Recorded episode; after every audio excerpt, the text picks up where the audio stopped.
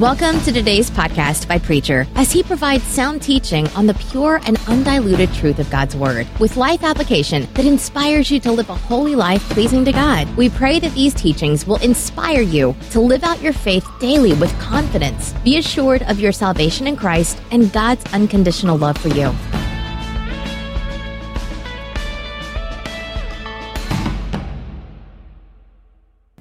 Now, our scripture reading this morning will be taken from the book of Acts, the 13th chapter, beginning with the 16th verse. The Apostle Paul is speaking, and he is saying, Men of Israel, and you who fear God, listen.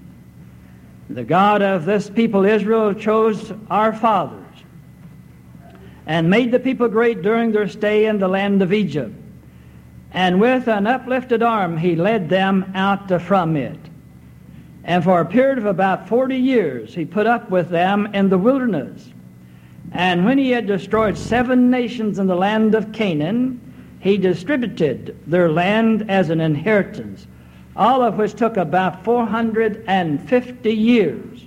And after these things, he gave them judges until Samuel the prophet. And then they asked for a king, and God gave them Saul the son of Kish, a man of the tribe of Benjamin, for forty years. And after he had removed him, he raised up David to be their king, concerning whom he also testified and said, I have found David, the son of Jesse, a man after my heart, who will do all my will. From the offspring of this man, according to the promise God has brought to Israel a Savior, Jesus. Lord, help us to understand what we have read this morning about a way for us to live today.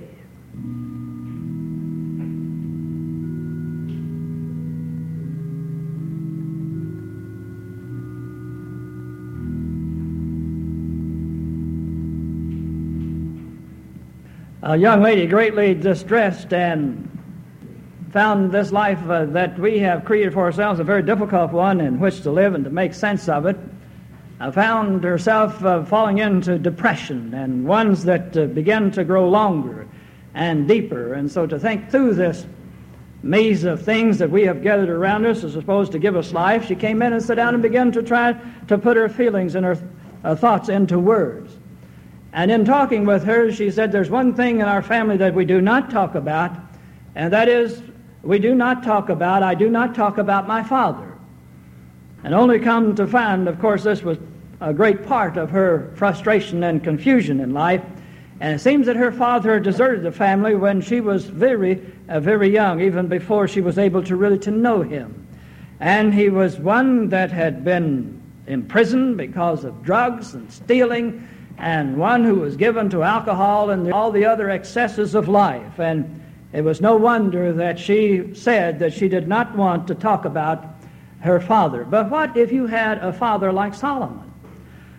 And this young man had a father, and he was a leader of a gang of cutthroats and criminals, and he went out daily and regularly to raid defenseless and unfortunate towns and pillaged them, and in some cases he killed every living being within the town that he would take. Not only the men and women and children, but he would kill their animals as well. Every living thing that he could find, he would destroy it.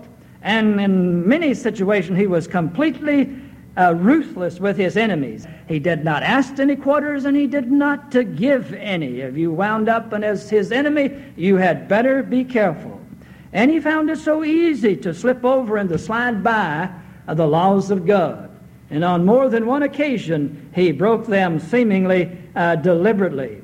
And we know on at least one great occasion when he should have been dressed in all of his dignity as a man could be dressed in and to stand up right before God, we see him playing the part of a drunken fool. Had, had over uh, indulged himself in alcohol of some kind. And then we find uh, Solomon's father was a man uh, that on many occasions seemingly did not have too high regard for human life. And he could deal in human flesh in a very cheap and inconsiderate way. How would you like to have a father like that? Well, you know, one of the great kings of Israel had such a father as that. And I was more than a young preacher before I read in the book of Acts. I knew David long before I knew this was in God's Word and this to be a truth that I read to you this morning. I was astounded and amazed when I read in the book of Acts for the first time. And I can almost remember the first time that I read it, that how amazed that I was that God would say of David, I have found David, the son of Jesse, a man after my heart. And immediately I began to think, well, I knew that God could not bless this man for the things that he had done that he had no business doing, the excess living that he was involved in. And I thought to myself, there must be some really fantastic redeeming qualities about David for God to have said this through a man long after he had left the scene. And, folk, they're there. And I think that these redeeming qualities of David are ones that we need to look at because here is why God blessed this man. He blessed him in spite of this evil living that he was caught up in from time to time. And if there be a message, it is here for you and for me today because what this man had that God loved, and we have an opportunity for today too. And I want for us, as we think together just briefly now, I want to think about these qualities of life that this man possessed. They're not in order. That is, the first one is not necessarily first. After I had written this out and thought about it, I think that I would have put one of the others first instead of the one that I have. But think about this. You see, David had, oh, I know this is the reason God loved him, he had a burning desire for life. He really wanted to live. Of course, that is what got him in trouble from time to time, too. But this man, uh, this young man, this very young man, when he was out there on the pasture and on the hillside, the mountainside, taking care of uh, his father's flock uh, and watching the sheep and the goats and keeping the animals off of him. You, you just, even reading that and scanning this man's life after he grew to be a man, you knew even back then that there was one thing that burnt brightly in the heart of David. And that is whether you find him out there on the plains, out there on the fields, watching the flock of his fathers and his family, there was a burning desire for him to live. The Word of God that we find in the Psalms. I know where they came from. They're born out there on that plain, just God and David alone with those animals. And here's where he learned to play the harp. It was out there that he learned to be a musician when he was alone with God. And you can see by his desire to live, he wasn't out there thinking, oh, uh, moaning his misfortune. He had other brothers. He was the youngest brother, in fact, you remember. And he wasn't groaning about his misfortune of being out there when the other brothers could help out, but they would not come out and help him out, and thinking about his misfortune and grumbling about what happened to him and how things had befallen him. And oh, woe unto the day. You don't see that from this boy. No, this man. Because you see, he had a burning desire to live. And so he made the most of the opportunity that he had. Wouldn't it be wonderful if you and I would come to the place where we too, right where you are, right now, if you would be able to see something of the awesomeness of the possibilities that you have to honor yourself, to dress yourself properly before God, and to act upright before Him the way that you ought to, doing exactly what you're doing right now. And when God is ready for you to be changed, dear friends, let me say to you that He's going to see to it that it comes about. Now, I think I would have put this one first. He had a burning desire to live. I would put this over that one. David had a sense of the divine presence of God. He was aware of the providential care of a living God. Or to put it another way, he knew that he was in the hand of a living God. He knew that uh, when he was just a boy attending the flock. He knew that. This is why this young man wasn't afraid of anything. Why do you need to be afraid of anything when you know that you have a living God? He was not afraid. In fact, when he stood before Saul the king, On one occasion, you know, he told him, he says, I'm not afraid of anything. I'm not afraid of that giant out there. That's given us a bad time. He says, I remember back when I was tending my father's flock. A bear came out of the woods, and, and a lion came out on another occasion. And I ran the bear off, and he says, I grabbed the lion by its chin whiskers, and I slayed the thing and rescued the lamb that it was trying to carry off. Well, what do you have to be afraid of if you really know that you have a living God? And you know, I ask the question how did David come about this beautiful, knowledgeable wisdom and understanding that he had? Now I would have to guess that, of course, part of it came from a home situation. Seemingly, he had a nice home.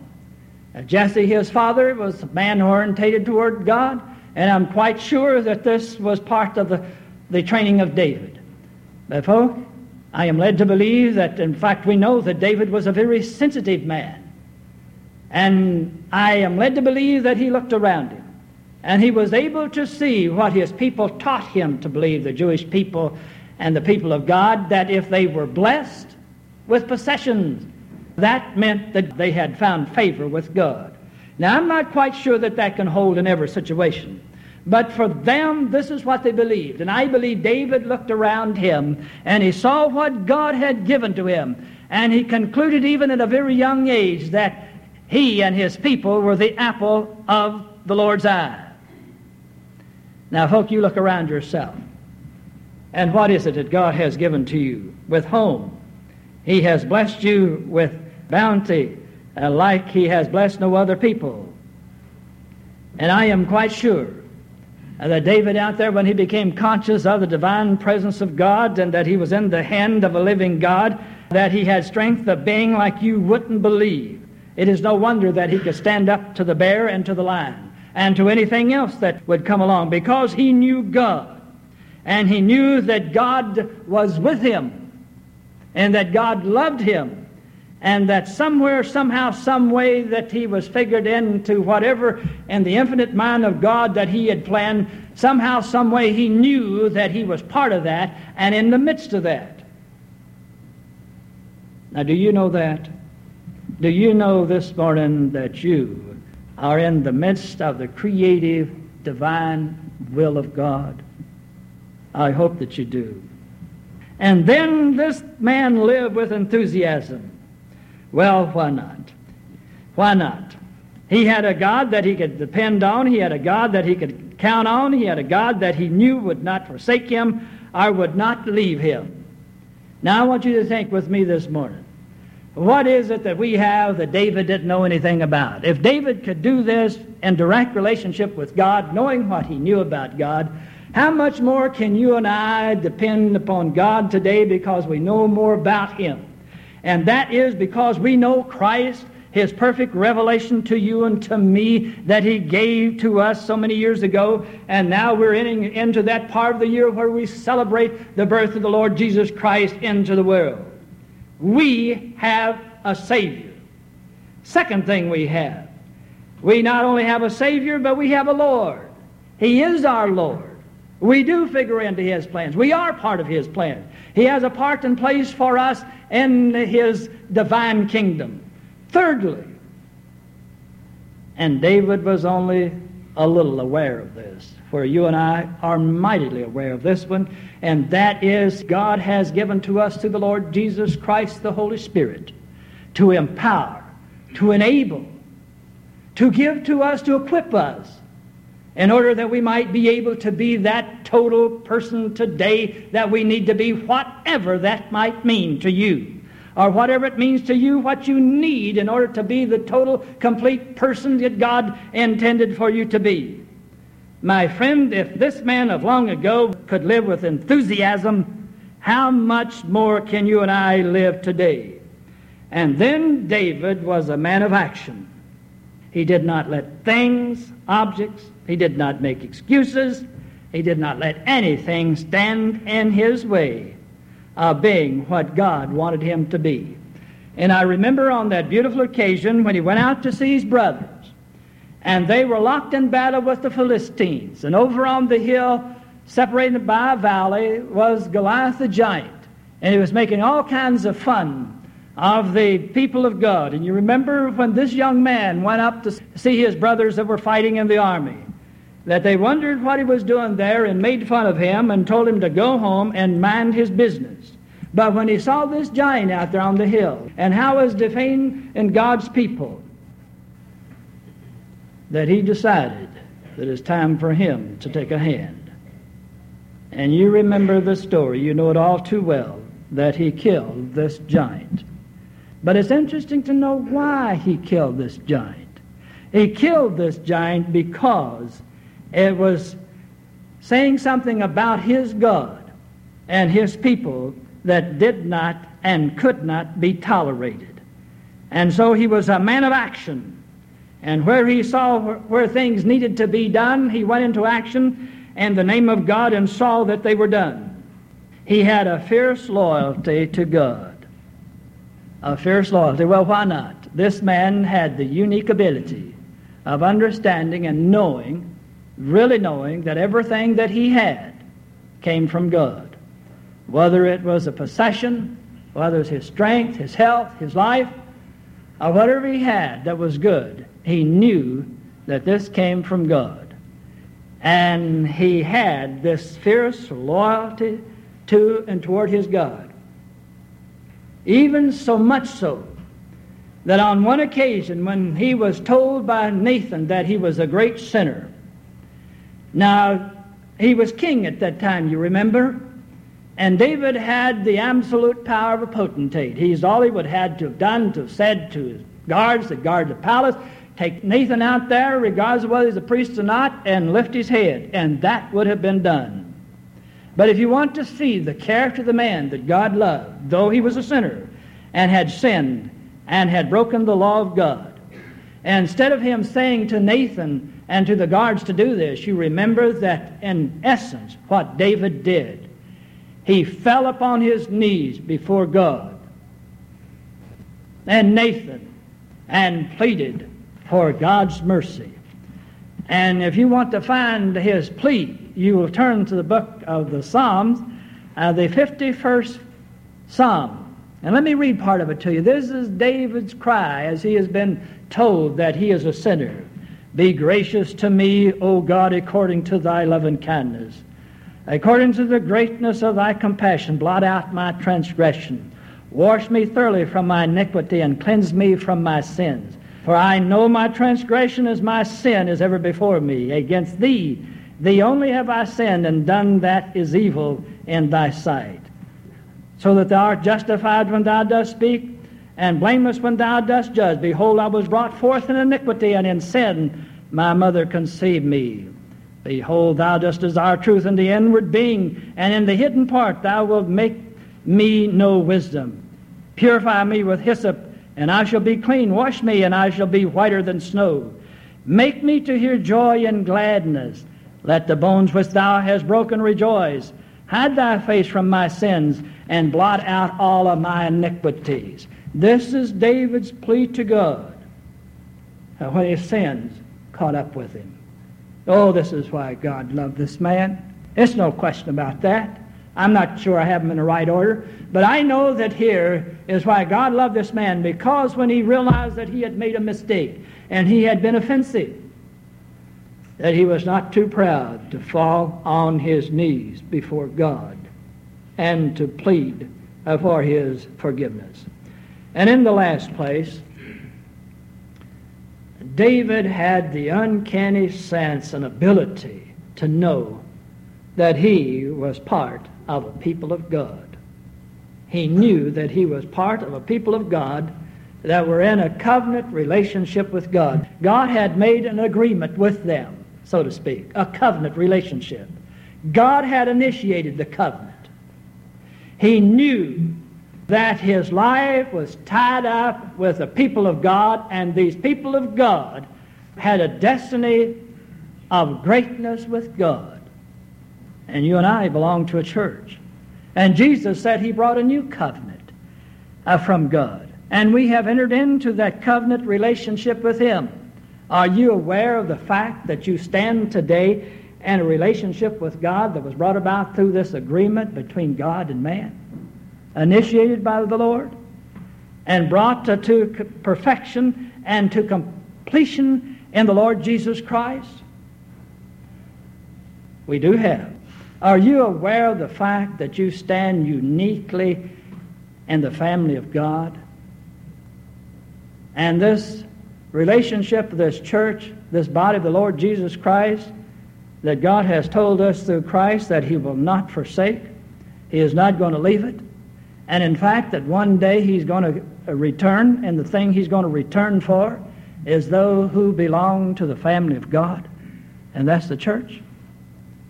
If David was aware of this unique relationship with his people and his God, how much more you and me today?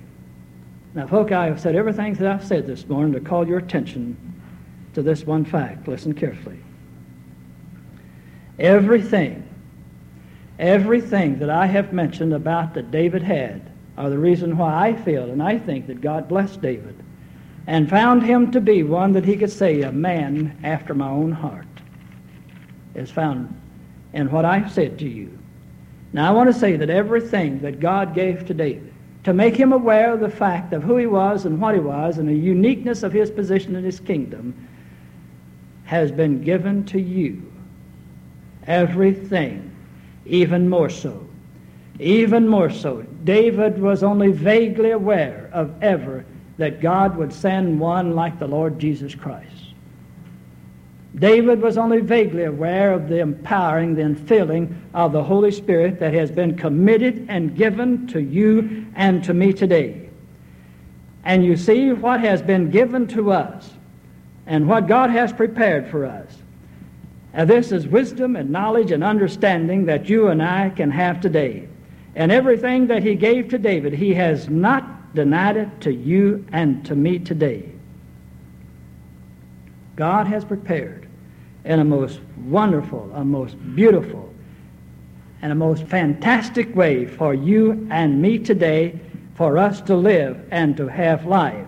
And, dear friends, it is not something of speculation, but it is a beautiful, wonderful reality. It can be. It has been confirmed and and by the Lord Jesus Christ, his coming and the giving of the Holy Spirit. Yes, a man after the heart of God could be said and should be said of each one of us here this morning. What more can God do for you to have life than He's already done and is doing at this very moment for each one of us? Oh, our Father, May we see, especially this time of the year, something of the awesomeness of what has been given to us when we think about the coming again of the Lord Jesus Christ. May we, through thy Holy Spirit and the knowledge that we have, make the most of our opportunities today, for we ask it in the name of Christ. Amen.